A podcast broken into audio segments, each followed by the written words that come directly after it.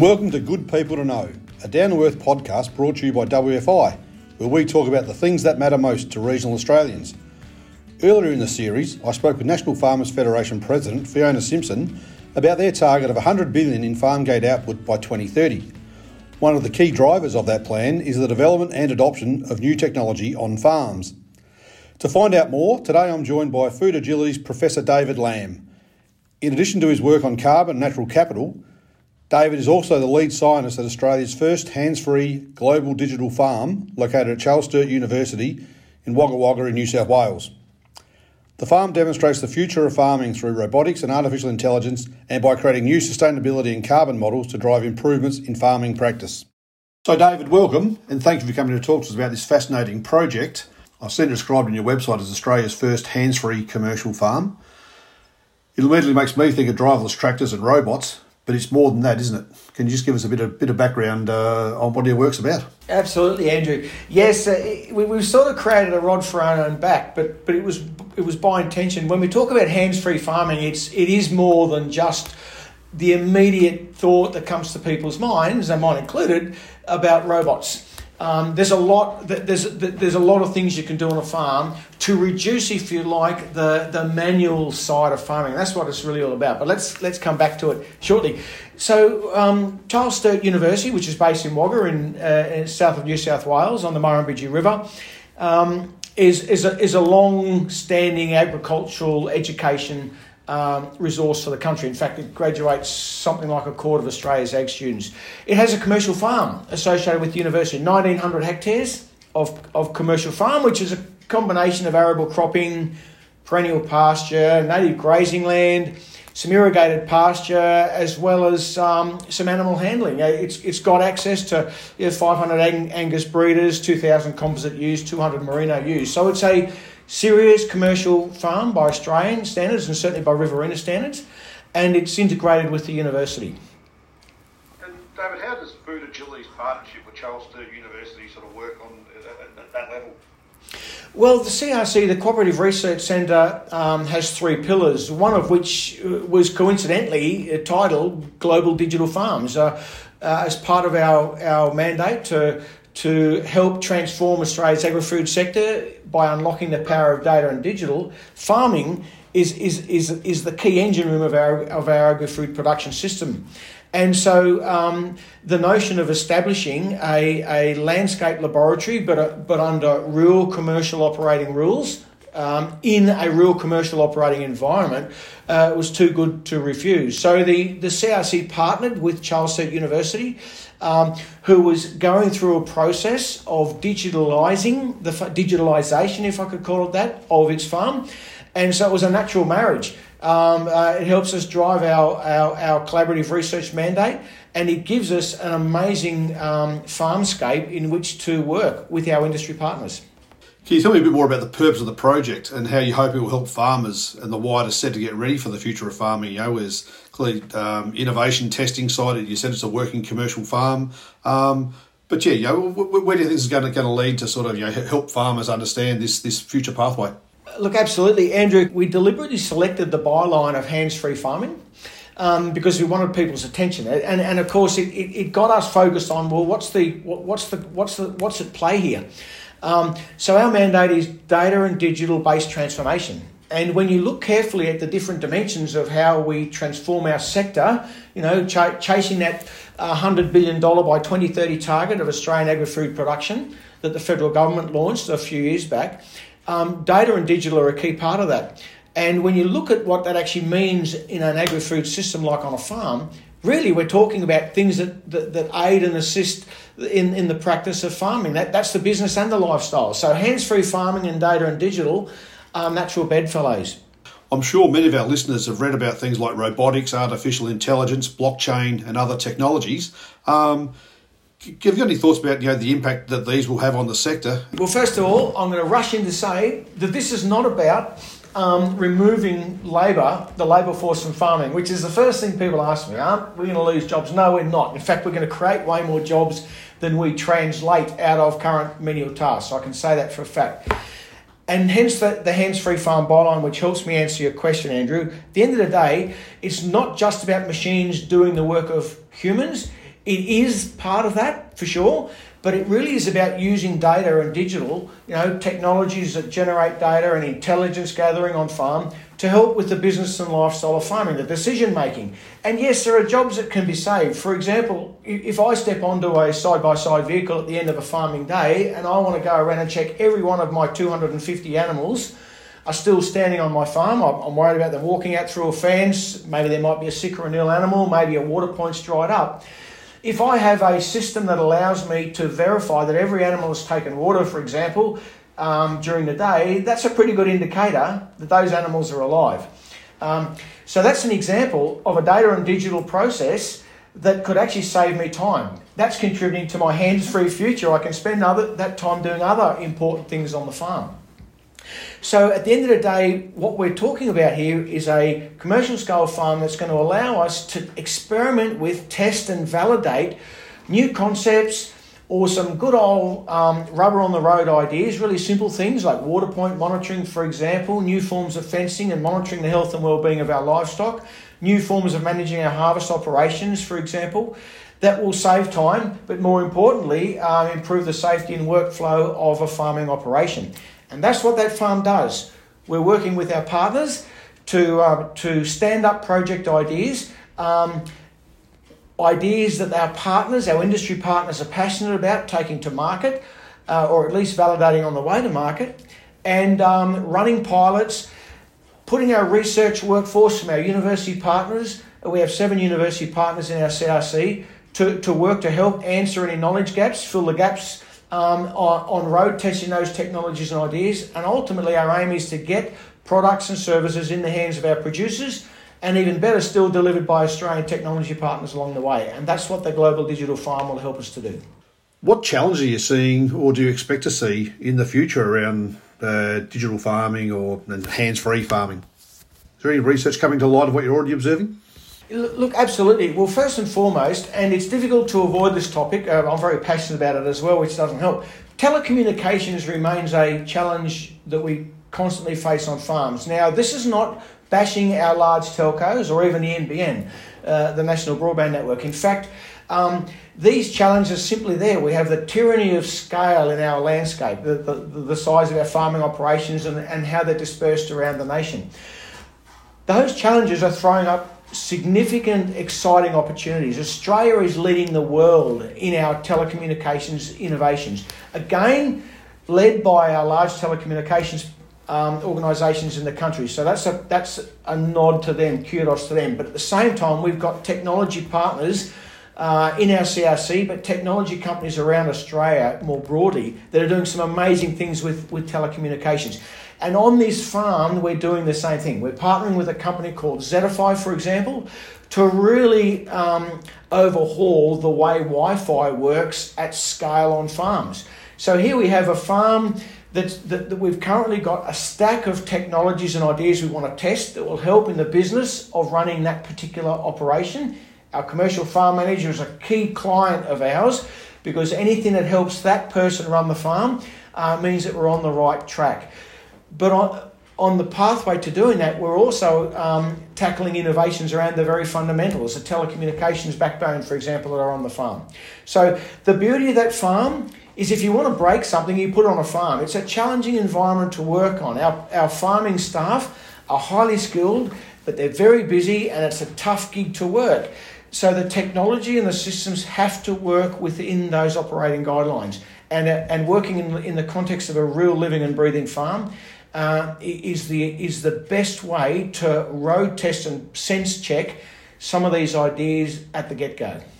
So, David, um, yeah, clearly you, mentioned there data, and um, a lot of the project's about collecting data and how we get the right data. Um, and importantly, it's one thing to have the data, but how the farmer can access it and use that data. So, are you able to tell us, you know, how the data is collected, and then how that's really going to inform the farmer to make better decisions? Currently, the way we collect data from the from the number of data sources that are popping up on the farm, be it water point monitoring, um, the health and, uh, and, and well-being of the telecommunications network, um, the tracking of machinery on the farm, the livestock monitoring, for example, all these are generating data. Now, at the moment, that data is going uh, into our dashboard system, our centralised data repository. Which ultimately be the case. Now, in, in, in Australia, and dare I say it, still predominantly worldwide, our producers, our farmers are still relying on their neck top computer to do the data integration. The biggest challenge we have, the hole that is yet to be filled in Australia and worldwide, is getting business decisions, business rules um, attached to that data in a way that our producers and our decision makers will trust. Well, there's an there's an interesting irony here. What we're finding is is our innovator class of producer, the ones that are really hungrily taking on new technologies, new means of generating data, they tend to want to aggregate that data on top of their shoulders and make a decision on their head. They understand the technology, what the technology is saying, and they trust themselves first and foremost to make a decision. At the other end of the scale, our, those producers that are really reluctant to take on new technologies for a range of good reasons um, are, are, are, even less likely to take on hands-free decision-making capabilities, such as you know intelligent decision-making systems based on machine learning or artificial intelligence. So what we're finding here is we've got a gap at the leading edge where the innovators are, and a gap at the trailing edge where, if you like, those more reluctant adoptees are. So at the end of the day, we have to work harder at getting systems in place that will help our producers make decisions from an increasing array of data sources. At the end of the day, they're still using their neck top computers to do it. Yep. So, David, with, with my background, I suppose in insurance, um, you know, always look, looking at the risk side of it, and any conversation about data uh, leads to a question about cyber security. So, you know, does collecting and using data more and gathering more data expose the sector to more risk? Absolutely. I mean, um, uh, in fact, I, am struggling now to even, to even work out if there's anyone around me in my personal network uh, who hasn't had their phone or some sort of account um, either hacked or password alert, uh, having had the password misappropriated by a third party through some data access. So, what I'm getting at here is that this is a really risky environment we're working in.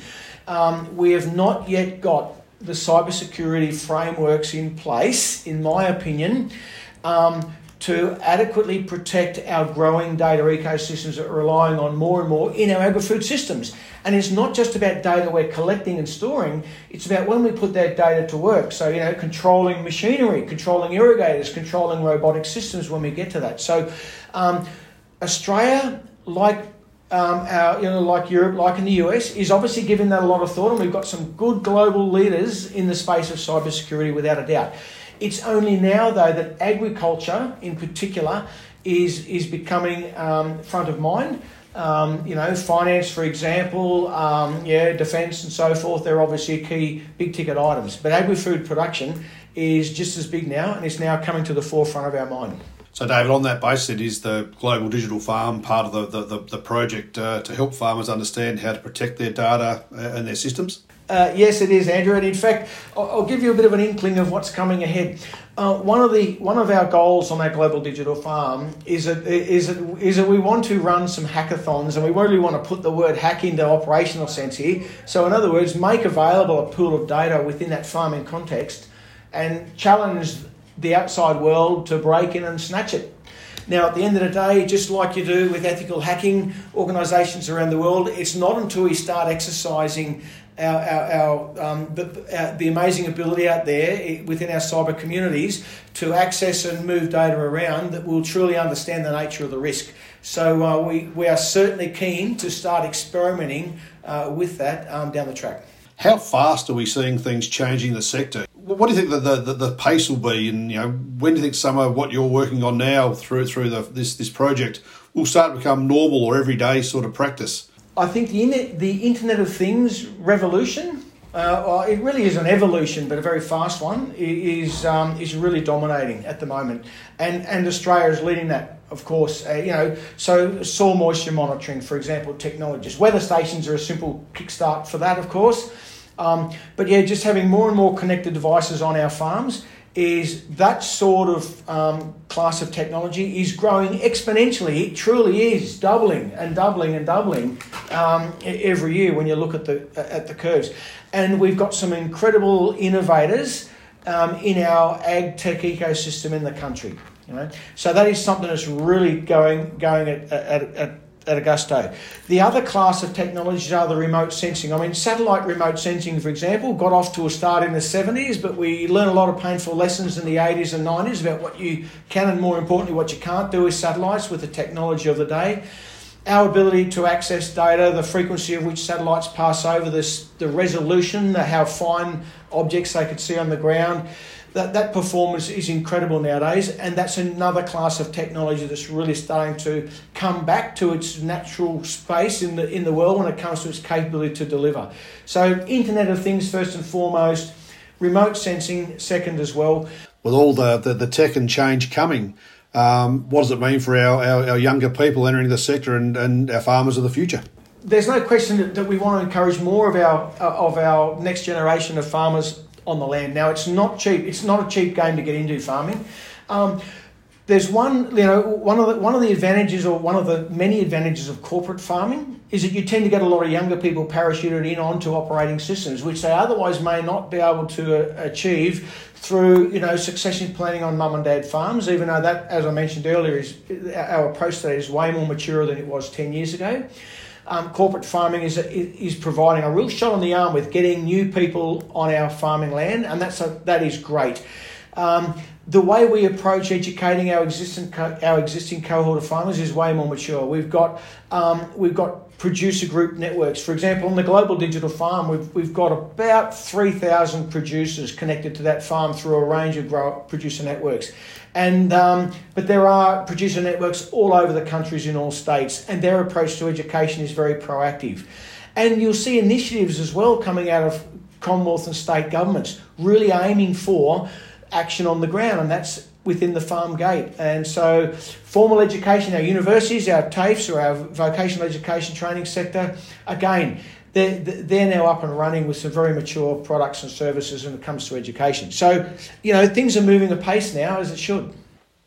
I've heard you use the term evolution, not revolution. So, uh, based on that, that, what you just said a moment ago, there clearly the, the entire educational sector in, in all facets, it's an evolution. They're they're moving with the times too, and that's coming into all parts of that the training systems and the education process.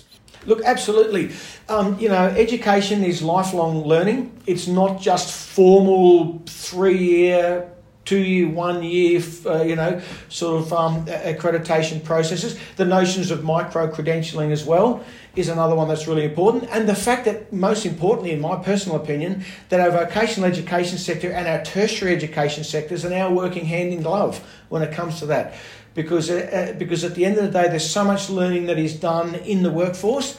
We need more work integrated learning, as which our universities and our TAFEs are, are, are thoroughly backing, even our high schools as well. And, um, and that's absolutely important. And a final point on that is that you know education starts right at the beginning, and uh, you know it's a it's great to see STEM um, getting a, a, a real Guernsey in primary education again where it should, because you know STEM is at the heart of it, and farming um, is not a subject, agriculture, rural science is not a subject for dummies. That is one of the more challenging courses you could ever do. There's so many things to master. And, um, and I think we're waking up to that and dealing with it accordingly. Yep, so Dave, one final question from me, and we've talked a lot about future technologies. But if you could uh, leave our, our farmers listening with one technology tip that they could use easily today, what would it be? My advice is either get yourself a weather station just a small little weather station, um, or um, if you've got some, a water point on your farm that's just keeping you awake at night, or a trough that's constantly running dry and you're constantly having to repair a leak, do something simple. Put a sensor on it, get it connected, and so you can keep an eye on it from a distance. You know, you can get out on the tinny, have a fish, you can go travel, spend some time with your family, and know that you're keeping an eye on it remotely. If you take one small step to monitor something that keeps you awake at night, or stops you travelling, uh, going on holidays, then do it. It'll make a big difference to your peace of mind, but more importantly, you'll have already taken your first step into ag innovation, digital ag innovation in particular on your farm. Look, David, thank you for joining us today and, and uh, providing your insight. This is a, a fascinating uh, project, and uh, uh you know, technology is going to do amazing things. We've already seen it do amazing things, and uh, and the future is, is really exciting. So, thanks for joining us and, and sharing your insights. It's been great to have you along. No, it's a pleasure, Andrew, and uh, thanks everyone for listening. To learn more about food agility, visit their website at foodagility.com.